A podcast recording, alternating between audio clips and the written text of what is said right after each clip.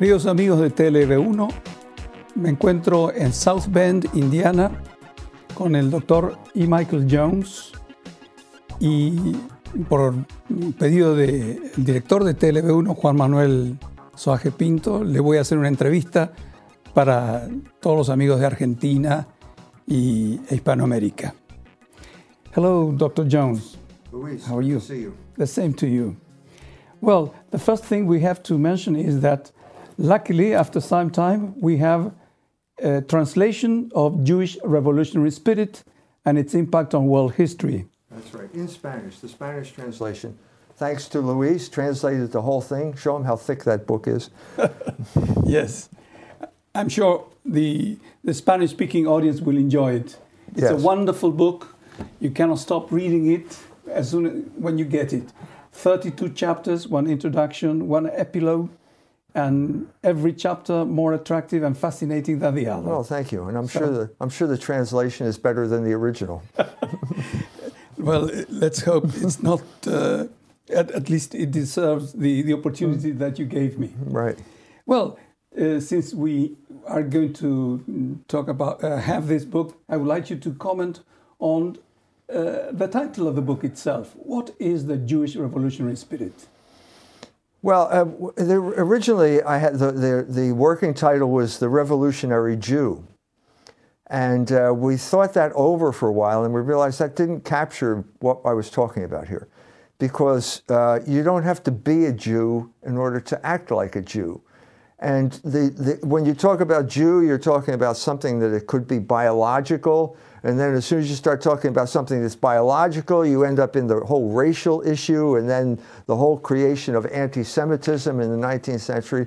So that didn't cover, uh, cover it. Uh, but also, there was the fact that there were people uh, throughout history who understood this spirit uh, and they uh, adopted it and they acted according to it, and they weren't Jews you know, all throughout history. Uh, so the, the Jews i i by themselves could not have done, had this impact on history without this spirit. So what, what is the spirit? Uh, we go back to the, to the foot of the cross, the beginning of this. This is the, the Jewish people now. Uh, Jesus Christ is the Messiah, has come, and the Jewish people have to decide are we going to accept him or reject him? Are we going to accept him on his terms, or does he have to accept us on our terms? Well, the Jewish people rejected Jesus Christ and they rejected the Logos incarnate when they did that. And when you reject the Logos, you become, you reject the order of the universe. And when you reject the order of the universe, you become a revolutionary. And that's what that spirit is. It's the revolutionary spirit that has grown up alongside of Christianity, step by step by step. The Catholic Church became the cutting edge of Logos in human history, and the Jews became the cutting edge of revolutionary anti Logos, and it's been that way for 2,000 years. I see. In Argentina, we had a great theologian, Father Julio Meinvielle, who wrote a, a, much smaller book than this, El Judío en el Misterio de la Historia, The Jew in the Mystery of History. Uh, and I find that the, both books are complementary because uh, Father Meinvielle's thesis is somehow beautifully illustrated by all the historical research work and data that you have poured into this book. So every one of those chapters, from the very beginning till the neoconservatives, going through the Anabaptist rebellion, Protestantism, the rise of Masonry, the Jewish, the Black Jewish Alliance, uh, all of them illustrate this uh, Jewish revolutionary spirit acting in history Right. all along. Right. I, this book, I wrote this book 11 years ago, 12 years ago, something like that. And in that period of time, I'm convinced that this is a, a category of reality. This is not just a, a fiction of my mind. This is a category of reality. So, just to, to give you uh, an instance, uh, in the spring, I was contacted by a man from Armenia. There's a war going on there now, uh, and I thought I should look into. Uh, if I'm, he invited me to go to Armenia, I should look into this, and I looked into it. And what did I discover? The Jewish revolutionary spirit. Again, I, I wasn't looking for it. I didn't think it was going to be there. But you can't understand the Armenian genocide unless you understand the role that the Jewish revolutionary spirit played with both the Young Turks and with the Armenian uh, uh, nationalists, the Dashnaks, and the Hunchaks. It will be very interesting uh, to read uh, a new chapter that you will are planning to add to this book, right? Right, right. The, yes. That question. Yes, because both of these groups had their origins in Russia, because the young are both young Armenians and young Turks went to European universities. And at the end of the 19th century, you picked up the Jewish revolutionary spirit. It was literally uh, a cell in, in St. Petersburg of Narodnaya Volia, the people's will, uh, which was uh, the terrorist organization, the Jewish terrorist organization that ended up murdering the Tsar. And uh, Lenin's older brother was a, a, member of that group. Some important elements uh, of this Jewish revolutionary spirit is there are messianic expectations. The, there are uh, the fact that they all have always been waiting for a Messiah, which always turns to be a false Messiah, trying to develop heaven on earth, and uh, and and that is not possible. But nevertheless, they try to implement that through different means. Which are the, means that uh, the, the, Jewish revolutionary spirit uh, uses in order to achieve its revolutionary purposes? Well, uh, it often comes down to military means.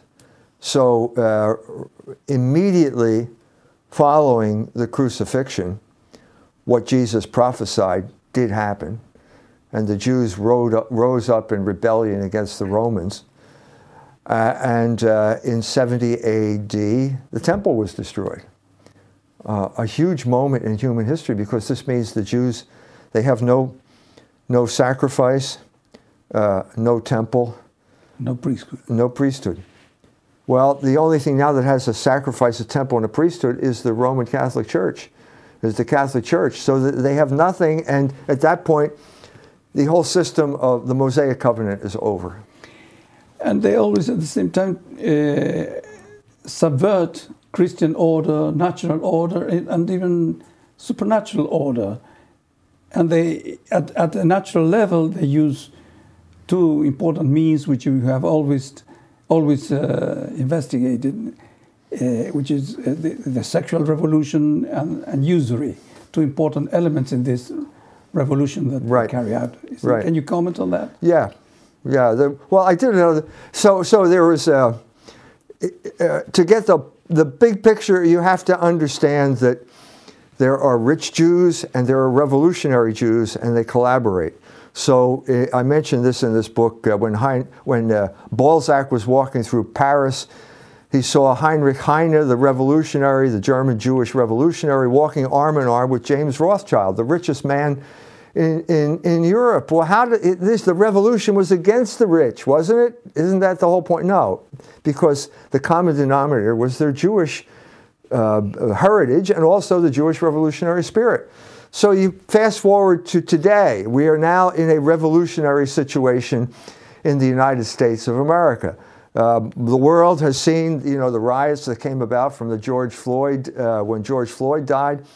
Well, it's the same configuration, except now it's George Soros. He's the rich Jew, and he's funding groups like Black Lives Matter and Antifa, which are the revolutionary groups on the ground. It's very interesting because uh, there are some chapters in the book uh, Lorraine Hansberry, uh, the chapter on the uh, what's the name of Boscoro Boys? Scottsboro Boys. Scottsboro Boys, and um, the the the chapter on Leo Frank, which show that uh, uh, Black Lives Matters has has roots in all, all of those right. Uh, antecedents. Right. You can't understand Black Lives Matter unless you understand the Black Jewish Alliance.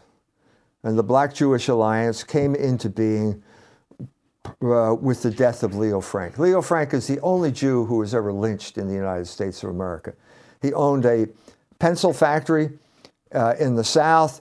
Uh, he was tried and convicted of murdering and raping Mary Fagan, a 13 year old employee of the, uh, of the factory. uh, that, that the, the Jews got behind this cause. They made it their cause in America. All of the press uh, the, uh, was uh, convinced that uh, Leo Frank was innocent, but the courts kept reaffirming the decision. They, you know, yes, he's guilty. Yes, he can be executed. So the final straw here was that the, the governor uh, commuted his sentence on the last, his last day in office. And the situation was so tense there were basically 2,000 men marching, armed men marching on the governor's palace. Uh, and the governor escaped. He went to New York, of course. Uh, the Jews uh, treated him like a big hero in New York. Uh, but the uh, people in Georgia decided to take the law into their own hands and they lynched him. The Jews declared war on the South at that point, and they created organizations like the NAACP, which was a it's the National Association for the Advancement of Colored People. Nobody uses the term colored people anymore, but that was a Jewish organization. And the man who discovered this was Marcus Garvey, a black nationalist from Jamaica who showed up at headquarters. There were no black people. It was all Jewish lawyers at this at this operation. Well, this uh, Jewish spirit is interesting because you you discuss in the book, there's a beautiful chapter on Juliano, Julian the Apostate, then the, the, the situation of Jews in Spain, the converso problem. The, it's very interesting, your discussion of how the, the, the, the Jews who left Spain and went to the Low Countries, Holland, Belgium, and then they moved to England and from England to the United States. And, and that spirit is always developing. Uh, and it, it, has grown, it has grown uh, stronger and stronger to the point where today they rule the world and uh, very little opposition is possible. But in the past, the church knew how to deal with this problem. And it even had a doctrine, sicut Judaeis non, wasn't it? Right. What can you comment on that? Well, yes. Yeah, so uh, when the, the Jews had their second tr- attempt at rebellion, that was the Simon Bar Kokhba rebellion, 60 years later, and at that point, the Romans came in and obliterated Jerusalem.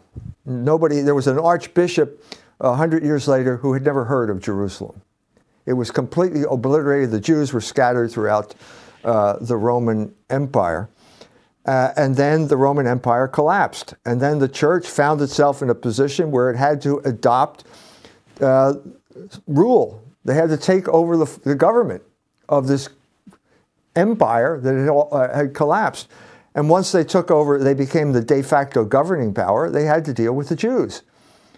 And so, over a period of uh, 1,500 years, they developed a policy, and the policy was known as Sicut Judaeis Non. Began, I think, with uh, Leo the Great, uh, and it's the Latin phrase means uh, just as the Jews, and then there's a dot dot dot. So, just as the Jews just as no one has a right to harm the Jews. That's the first part. No one has a right to harm the Jews. No one has a right to disrupt their religious services. No one has a right to desecrate their cemeteries. But it's two part. And the other part of it is the Jews have no right to disrupt a Christian culture. So you have no right, the Jew has no right to uh, ridicule the faith of the majority of the people. And more importantly, they have no right to undermine the morals of the Christian people. So this went back and forth for centuries.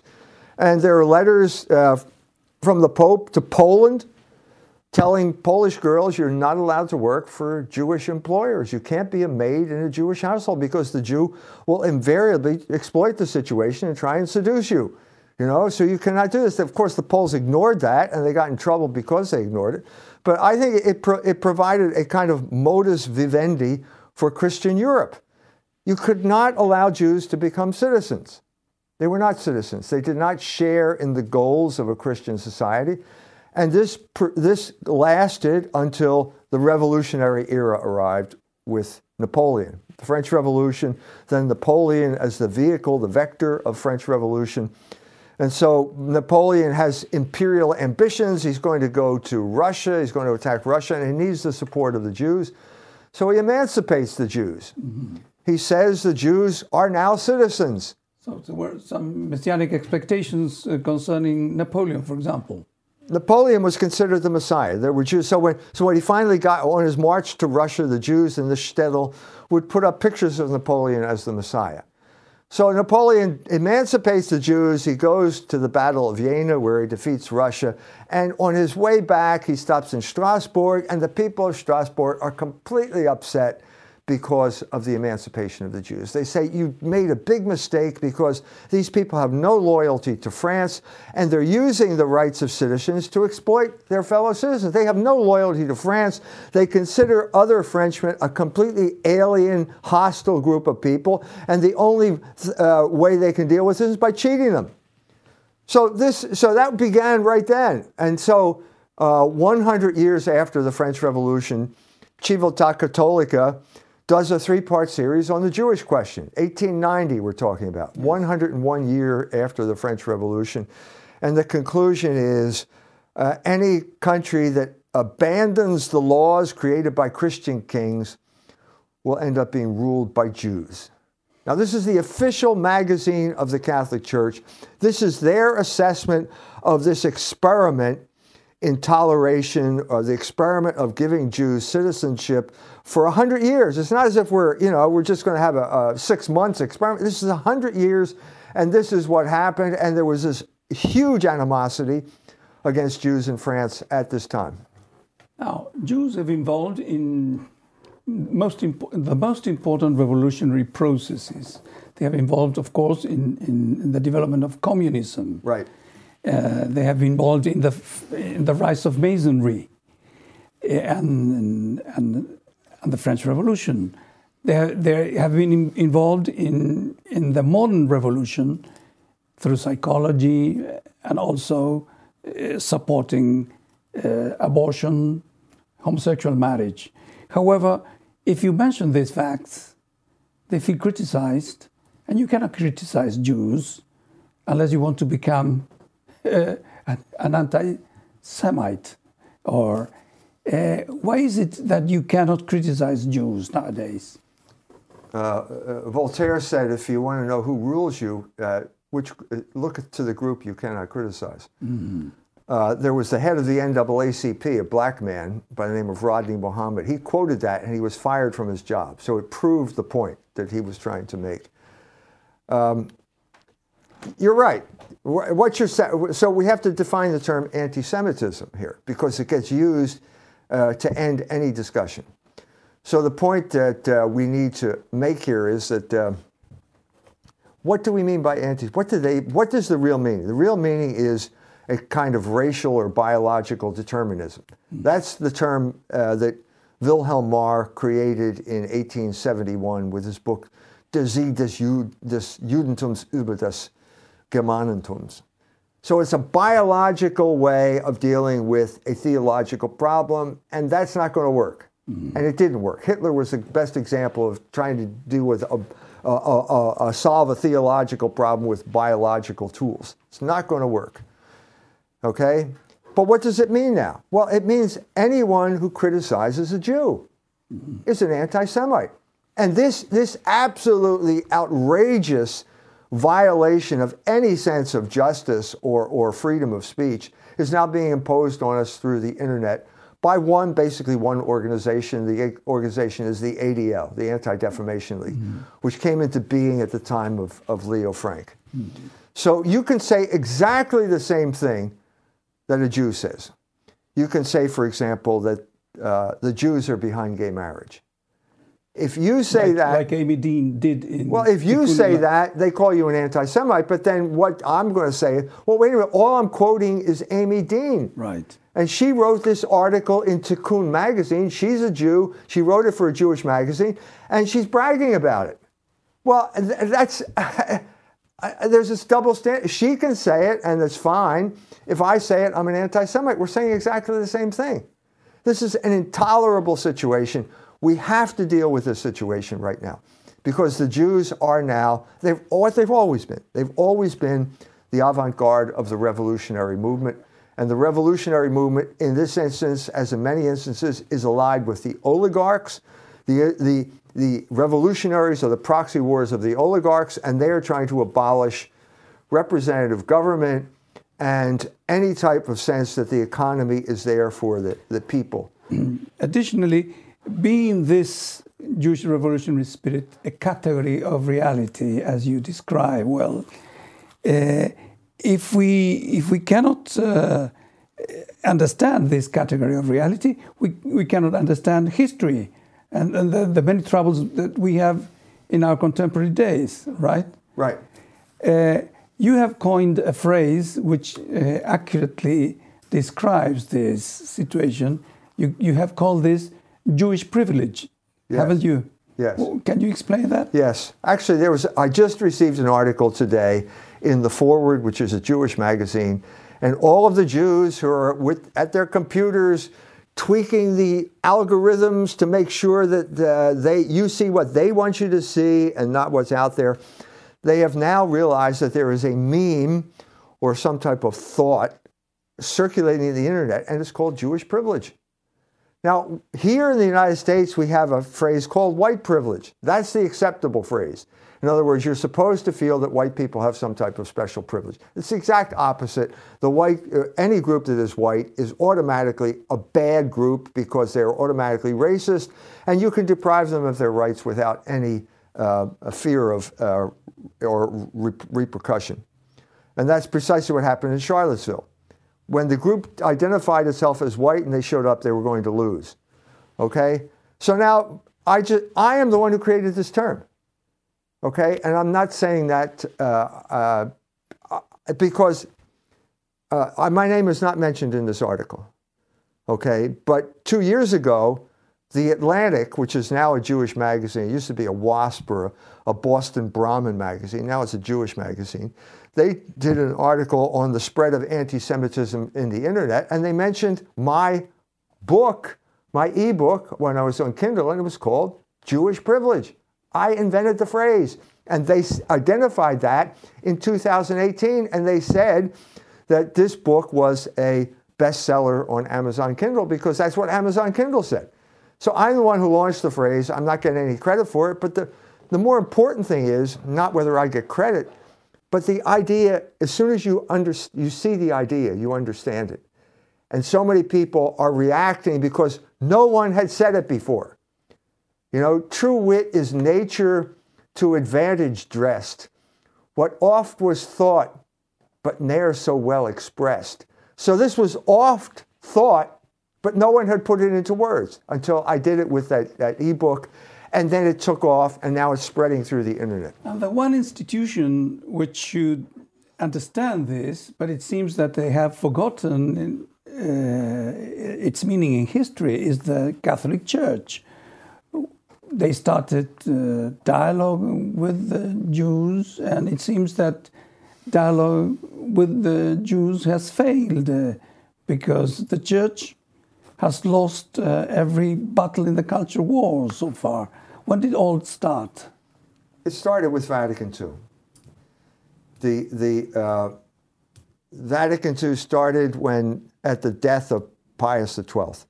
Pius XII was non compos mentis toward the end of his life. The church was paralyzed because all of the administration was concentrated in, in the hands of one man, and he could not do it. Even in, in the best of times, he couldn't do it. So um, Cardinal Ottaviani went to John the 23rd at the conclave and said, We have to call a council because the church is in a state of crisis. And he wrote preliminary documents, which uh, I think are the best documents uh, to give you some sense of the intention behind the council, and he said basically there's a threat from the Soviets, but there's also a threat from America. And in there, it was implicit, but what were the threats? Well, Hollywood and psychoanalysis. Well, what do those two things have in common? They're both Jewish either organizations, concepts, or businesses. And so Ottaviani was approaching the whole Jewish question here uh, because he knew about it. I mean, Civiltà Cattolica, uh, that appeared during Ottaviani's lifetime. So he was aware of what was going on and a man who had deep roots in the tradition. And then for some reason, his documents were pushed aside and a new agenda took place. Now, one of the chapters is on the Second Vatican Council here, and something this important is not going to go unnoticed. So there were two attempts to subvert it that we know of. The one was by the CIA uh, through, Mal, uh, through um, John Courtney Murray and uh, Time Magazine. Time Magazine was the propaganda ministry of the United States. Harry Luce had direct contacts with uh, the CIA. C.D. Jackson was on the, uh, uh, the payroll of both the CIA and Time Life at the same time, and they tried to overthrow the church's teaching on church and state, which uh, Dave Wemhoff's book, uh, John Courtney Murray, Time Life and the CIA, shows that they did not succeed, but they tried. The other big attempt was the Jewish attempt, and that was through Malachi Martin, the Jesuit, who was a protege of Cardinal Bea, and his job, he became an agent of two Jewish organizations, B'nai B'rith and the American Jewish Committee. And they paid him through outrageous royalties for books that didn't really sell very well. Mm-hmm. And that was true to the end of his life. He could always get a lucrative contract from uh, uh, big New York publishing firms because of the service he did there. So his, his job was to uh, have the church declare that the Jews did not kill Christ. Count Leon de Poncin tried to enlighten cardinals about these questions, but seemingly. Oh, he did do. He did, he a, did. a, good job. And mm-hmm. he did succeed in enlightening because he exposed the uh, Jules Isaac who was the man who was basically talking to Cardinal Bea. He went to John the 23rd. John the 23rd referred him to Cardinal Bea, and he got the ear of Cardinal Bea, and he started talking about the teaching of contempt and all the bad things that the church said about Jews over the centuries. Well, the big question here is well, did they deserve to be criticized? Uh, does their behavior uh, sometimes merit criticism? And if you do criticize a Jew, does that mean you're an anti Semite? Is it a sin to criticize a Jew? No. Well, if that's the case, then Jesus Christ committed a sin. Well, we know that Jesus Christ can't commit a sin. So it's not a sin to criticize Jews. Moses criticized Jews. But now suddenly we can't criticize Jews because of the Second Vatican Council. Now, just as with John Courtney Murray, the church, 2,000 2,000 bishops looking over this document are not going to uh, say that the Jews didn't kill Christ. They're not going to do it. But that lasts to, till this day. I think there is another influence which uh, forbids somehow uh, bishops, particularly American bishops, uh, not to speak clearly about these matters. And it is the question of Americanism, which is dealt with in that book you mentioned by Wemhoff, uh, with the question of the American proposition. Right. Mm-hmm. This was so the, the, the, the church was supposed to adopt the American proposition. And I've dealt with that uh, in my book, Slaughter of Cities, about the whole imposition of social engineering on the Catholics and the destruction of ethnic neighborhoods after World War II. That was part of that uh, that was supposed to uh, go on there. Uh, this was. Um, the church was supposed to adopt the separation of church and state did not do it. Then, well, you have dealt wonderfully with the question of Jews and pornography in many places. Uh, and you have discussed very deeply the question of is, is the sexual revolution in libido dominandi as a means of political control. And you have discussed also the question of usury, which they control, in the wonderful book Barren Metal, A History of, a history of capitalism as a conflict between labor and, and capital. And usury. And usury. Uh, now, uh, what can you comment on, on these topics very briefly? Uh, the, the, sexual revolution you dealt with in, in Libido Dominandi and usury. I, I came about this one step at a time, one book at a time. So I couldn't write uh, Logos Rising until I had written The Jewish Revolutionary Spirit. I couldn't write Barren Metal if I hadn't written The Jewish. It's one thing, you learn something when you write the book and then you move on to the next step. So when I wrote Libido Dominandi, or let, us let me take this back to the Krol book. Uh, John Cardinal Krol and the Cultural Revolution, which was a turning point in my life because I realized the enemies were not in the church, they were outside of the church. So the beginning, the introduction is about Leo Pfeffer. And I said, uh, he, it, the, the talk he gave was called The Triumph of Secular Humanism. And at that point in my life, I accepted his vocabulary. In other words, I accepted the fact that there was a group of people called secular humanists. Well, at a certain point, I, actually, it was a rabbi who told me this. Uh, he started, Rabbi uh, Sam Dresner, who was a big fan of mine and a big, told all Catholics they should subscribe to Culture Wars magazine. But he wrote to me and said, Why do you always talk about the Jews? I said, I, What do you mean? I, I didn't know I was talking about Jews. And then he starts naming the people, and I suddenly realized, Yeah, I am talking about Jews. But I hadn't named them as a category. Mm-hmm. So I accepted Leo Pfeffer's uh, terminology and I said, yeah, it's secular humanism. Well, no, it, it wasn't. The, when we're talking about the uh, disruption of prayer, the banning of prayer from public schools, or the promotion of gay marriage, or uh, the striking down of obscenity laws, or the overturn of usury laws, there's one group that has all this in common, and it's not secular humanists, it's Jews. And at a certain point, when I, I I have to write, the, the point was when the neoconservatives took over American foreign policy with the George Bush administration, I thought, I have to see Jews as a category. I cannot go forward. Well, there is an important book in this regard, which you have mentioned. It's The Israeli Lobby by Mearsheimer and uh, right. Walt. It came out around the same time that the Jewish Revolutionary Spirit came out. And they destroyed their careers by doing it. Mm. So it was proof that, uh, uh, that you're not allowed to talk about this. Now, we have been faced in, in the last, for the last uh, seven or eight months with a totalitarian hoax uh, all over the world uh, where everybody has been confined and uh, because of a, a respiratory disease which according to the most important immunologists, epidemiologists, does not kill anyone except that they, it's old people and they have uh, other pathologies, but it's just a respiratory disease. And even President Trump has called it a hoax. Uh, and uh, you, you uh, wanted to, me to investigate the question between COVID 19 and the Jewish revolutionary spirit in Argentina. Uh, I found that the most important laboratory and a pharmaceutical empire in Argentina uh, is run by a Jew by the name of Hugo Sigman. And the vaccine that they are going to uh, inoculate uh, which has been developed in, at Oxford University, will be manufactured by this gentleman who uh, is quite unscrupulous in his businesses practices. Uh,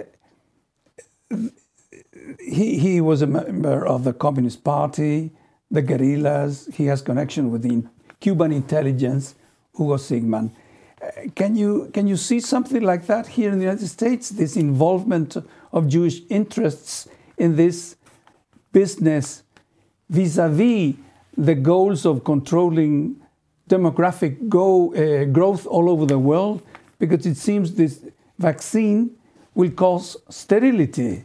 That is, will help reduce the growth of population, like Bill Gates wants. Right. It's not it's not immediately apparent here, okay? Because from a historical point of view, the whole idea of birth control and population control was a WASP idea. Mm-hmm. It was not Jewish because the Jews simply were not non existent as a power in the United States of America during the 1920s, which is when this got started.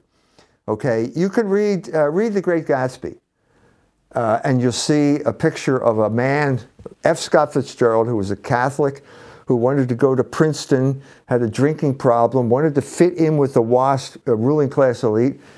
And then there's this Jew that shows up, uh, um, based on the man uh, who fixed the uh, World Series, the Black Sox scandal in the World Series. They're peripheral figures at this point, and so they're not heavily involved in population control. The, the, figure, the, the figure that has moved, the Rockefellers were the moving force behind population control. And if you look, their successor is now uh, Bill Gates, and that's been medicine. And you have vaccines now. I did a whole history of population control. I uh, uh, uh gave a speech in Kenya uh, at the time when everyone was thought they were going to die of AIDS. You probably remember this, you know. And then there was African AIDS, and that was even worse because it was heterosexual. It wasn't just homosexual. And so I went over there and I said, look, this is a hoax.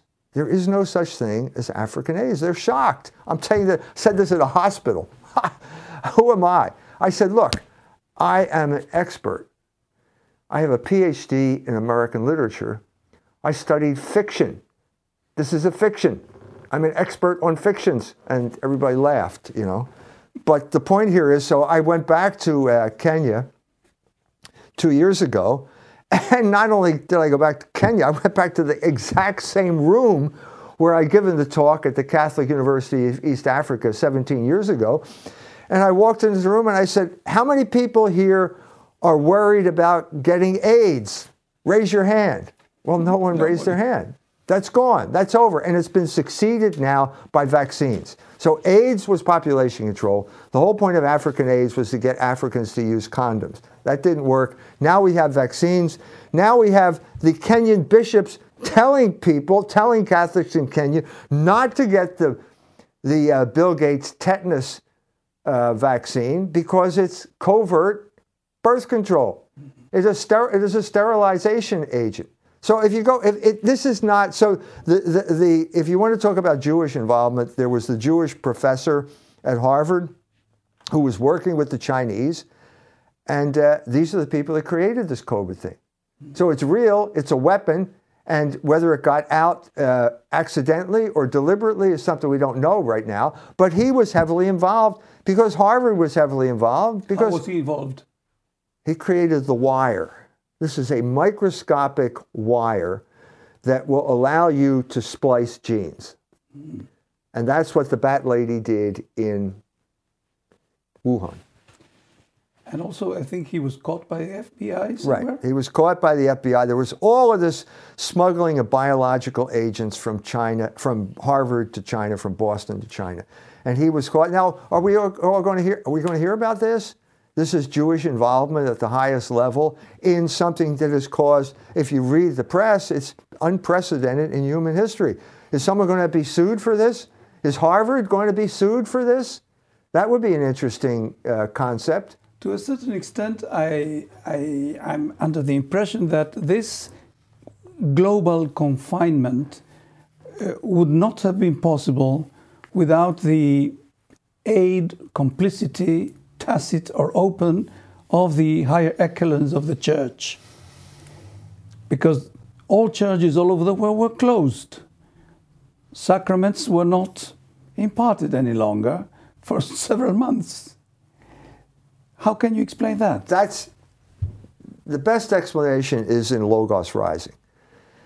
Because the beginning, the first chapter of that is Bertrand Russell and ultimate reality. So we're talking about the evolution of the concept of science. It developed in the West, it did not develop in the Islamic world, largely because of the Thomistic concept of secondary causality. At a certain point, science took on a life of its own and it became a religion. It's what it is today. Mm-hmm. And it's a religion because it is in possession of ultimate reality. Science. Science. And this, I begin by talking about Bertrand Russell. This is a man who was, I, talk, I uh, uh, quote the publisher.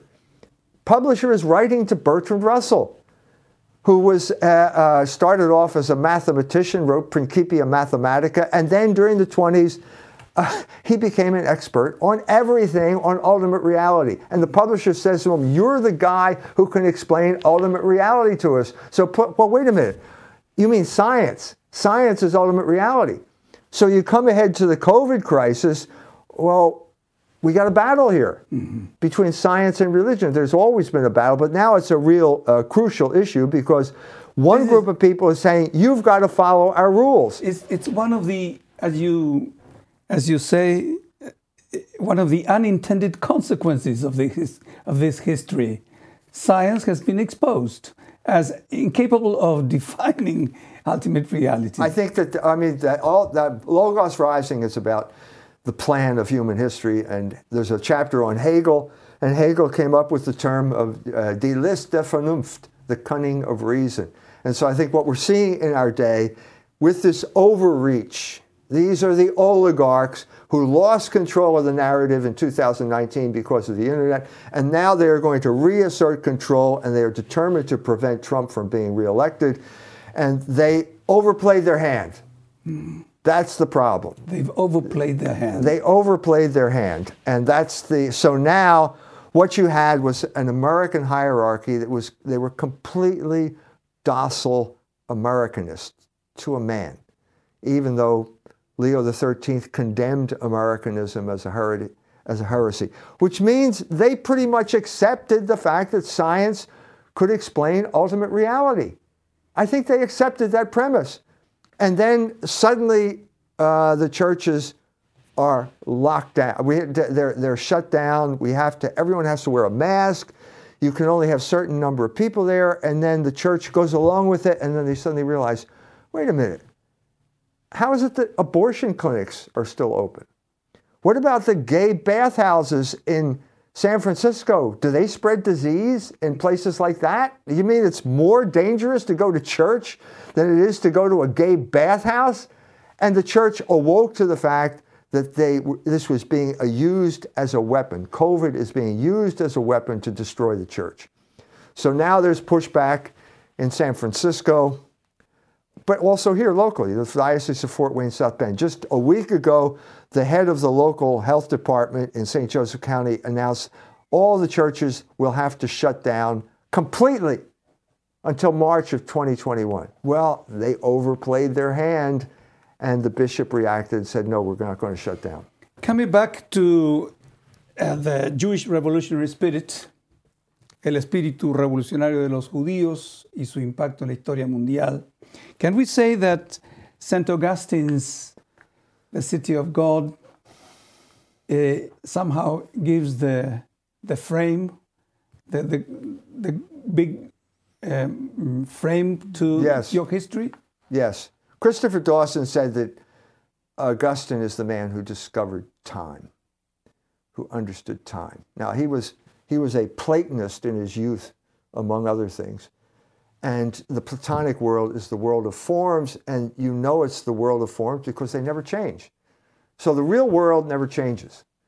Well, we're confronted. I mean, Heraclitus was a Greek who tried to deal with the idea of change. We know that things change. Uh, so, how do you resolve this issue? Well, Augustine uh, basically fused the Greek understanding of reality, which is basically they had they understood philosophy, but they didn't understand history, and the Hebrew, and the Hebrews understood history, but they had no philosophical sense. And you put these two things together, and suddenly, time has meaning. It's not just the number of motion.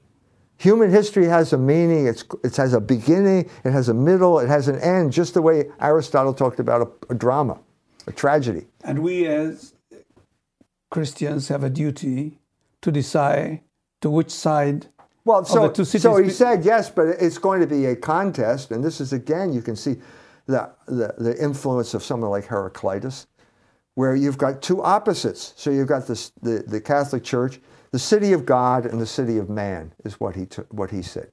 City of God is love of God to the extinction of self, and the city of man is based on love of self to the extension of God. And these two principles are at war with each other, and there will never be a resolution of this war until the end of time.